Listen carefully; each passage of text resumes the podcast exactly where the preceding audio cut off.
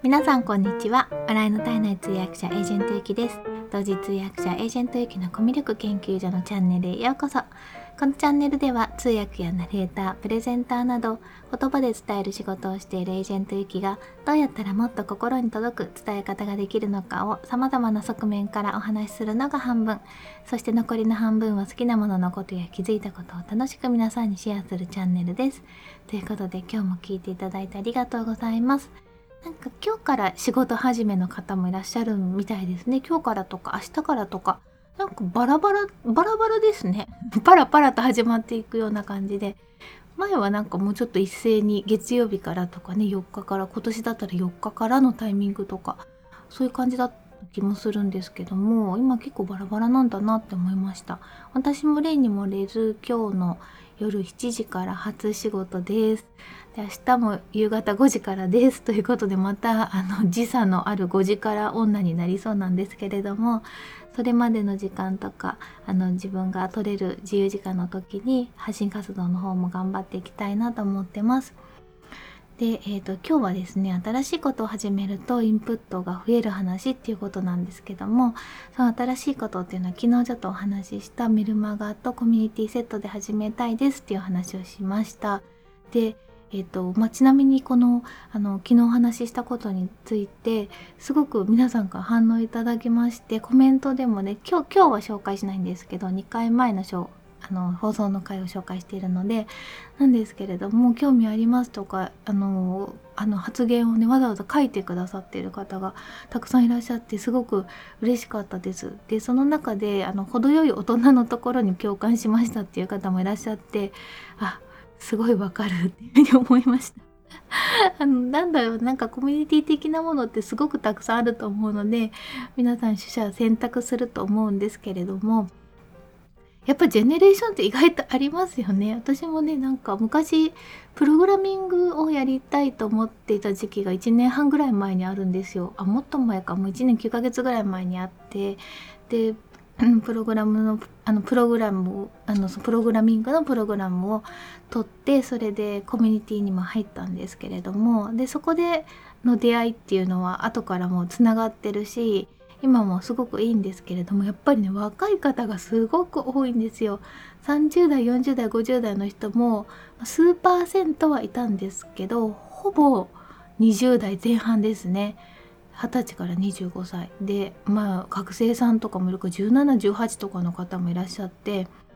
もうね勢いがもう眩しいっていうかねクラクラするんですよ。ですごく頑張っててやっぱまあ時間もたくさんあるしねその仕事しながらっていう人よりもやっぱりもうどんどんどんどん進めていくことができるしすごく眩しいんですけれどもなんか一緒になって頑張ろうとすると足がもつれるっていうような感じになってですね そこまでごめんなさい頑張れないっていうようないやーやっぱり若いっていいなー なんて思っちゃったりしたんですけどなのでまあ程よい大人っていうのもね大人になってからの熟成した魅力っていうのもありますからねまあ熟成チーズのような あの魅力のあの醸し出しつつえっと、程よい大人の空間っていうのを作っていきたいなっていうふうに思います。もちろん若者も大歓迎です。あとですね、DM くださった方もいらっしゃって、で私はこういうとこに共感しましたとかあのこういうことがギブですできますっていうふうに言ってくださった方がいらっしゃったんですよ。いやすごい嬉しかったんですけども嬉しいプラスすごいびっくりしてですねえなんかそこまで考えてくださっているっていうのがあの私の中では想定してなかったので 本当に嬉しかったんですけどびっくりしましただからなんかすごくいいスタートが切れそうだなと思って本当にありがとうございます。まあ、あの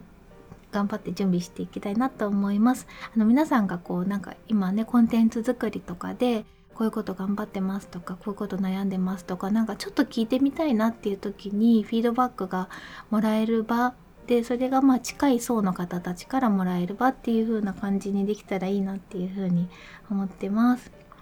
で本題なんですけれどもあの新しいことを始めるとインプットが増える話っていうことでいや今私が実はそうなんですよ。すごいインプットが増えててですね。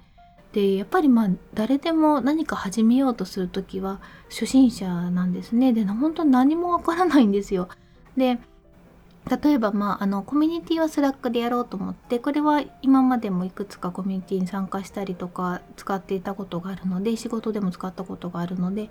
わかるんですけどもこれはまあアプリもあるしあとパソコンでも見れるっていうようなそういうあのコミュニケーションツールなんですけどもメルマガの方はもう配信スタンドをどうするかとかあとはその今やっているあの音声とかツイッターとかとどう区分分けするかとかっていうその全体の構造みたいなのも一通り考えた上で始めないとツイッターと一緒になっちゃうじゃないですか。思った時に思ったことをっていうことになっちゃうと違うなと思うのでで音声ともまた違う内容っていうことでその全体構造を考えるために今までやられてたその先人の方に教えていただくっていうようなことでえっとまあ、ブログ見たりとか YouTube 見たりとかあと Udemy っていうあの講座オンライン講座がすごいたくさんあるんですけどそこでも講座開いてる方もいらっしゃってその方の講座を購入してそれ動画なので、まあ、ちょっと時間かかりますよね結構見るのに。でノート取りながら見たりっていうようなことを今結構一生懸命してます。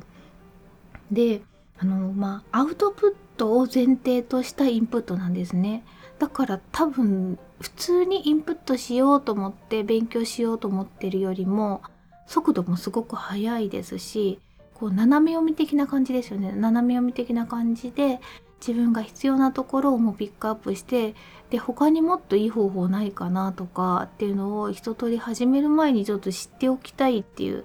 なんかこれ知らなくてうわーっていうとね後から変えたりするのすごい大変なのでまず一通り知った上でそれであの自分だったらどういうふうにやっていこうっていうふうに考えるっていうことで意外とね時間かかりますよね。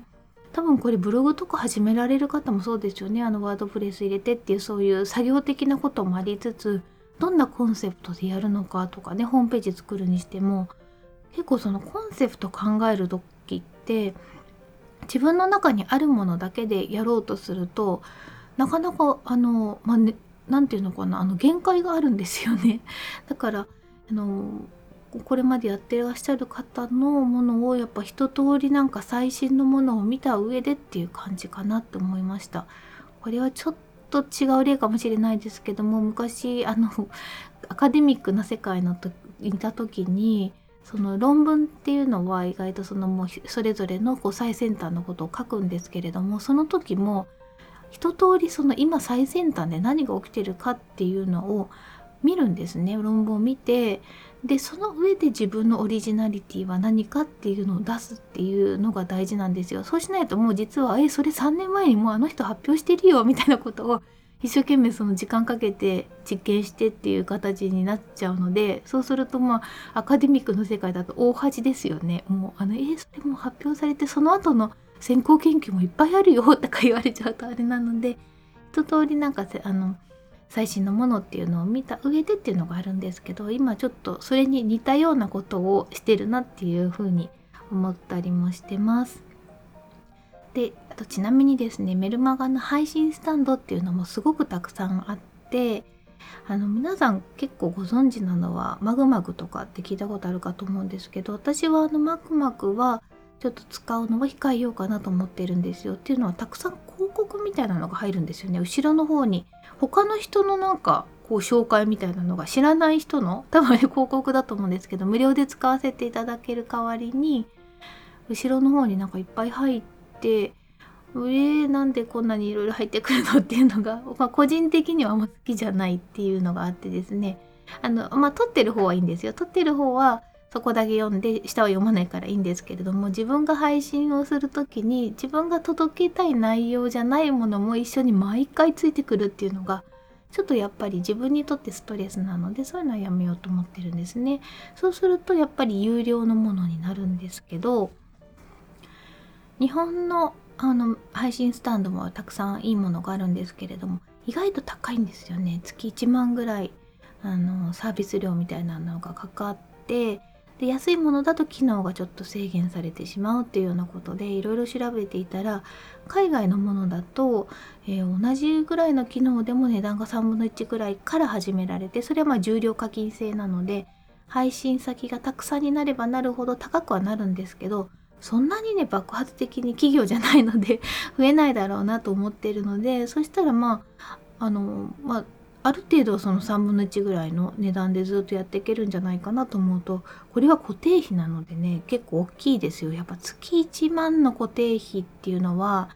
あの、まあ、それだけ何か最終的にこう、まあ、自分の商品売ったりとかして返ってくるものが見えていればいいですけれどもそれでも月1万ってことは1万1,000ぐらいなんですよね。そうすると13万とかですからね。意外と大きな出費なんですよね。それまあ3分の1ぐらいだったらやりながらっていう形でもそんなに自分の中では負担がないかなと思うのでそういうのを使おうかなとかっていうのもいろいろこう見てそうするとそのね 海外のやつだとあんまりそれについて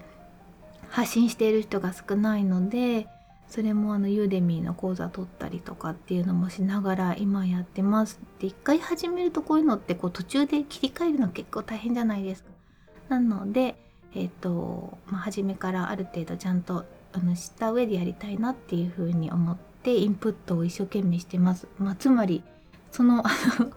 何をするかっていうのを考えるためにいろいろとインプットをしてるっていうような状況なんですけれども本当に新しいことを始めようって思うとあの細胞が活性化するというかいろいろインプットしようっていうふうに思うなっていうふうに思ったのであの皆さんも是非ちょっと新しいことを始めてみてくださいもう始めてる方たくさんいらっしゃると思うんですけれどもね私もあの今今年は今年で新しい挑戦をしたいと思うのでコミュニティの方でも皆さんと一緒に新しいことを始めていけたらなというふうに思います。いやすごく楽しみですということでよろしくお願いします。それではコメント返しのコーナーです。2回前の放送の休み明けがちょっぴり憂鬱な方へにコメントをいただいています。いやーもう始まっちゃいましたね。でも来週からの人もいるからまだなのかな ということで皆さんのコメントを紹介していきます。一郎さんからです。うん、わかります。私もそんな時期ありました。うまく自己完結されていてさすがです。私はなすすべなく身をさらしてダメージを受けていたな。あの頃の私にプレゼントしたい素敵な収録ですね。っていうことでありがとうございます。一郎さんも意外と繊細なんですね。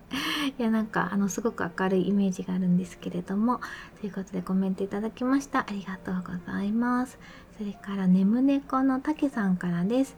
明けましておめでとうございます。コミュニティ良いですね。応援しています。ということで、今年もありがとうございます。あの、たけさん本当に Kindle 本の方でもすごくあの活躍されていて、私も見習いたいです。えそれからカレンさんからです。分かりみが深いです。その人の大丈夫な部分があるのは分かっているんだけれども、坊主憎ければ今朝まで憎い状態になってしまったこともありました。距離を置いたり自分のことに集中して回避したいですね。っていうことで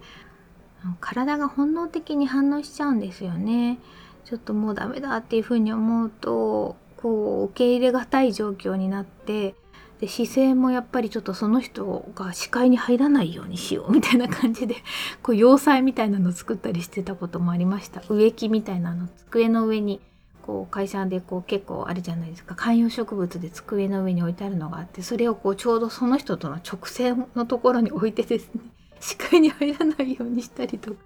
いろいろしてましたね。まあしょうがないですね。あの自分を守るっていうのもすごく大事だと思います。カレンさんありがとうございます。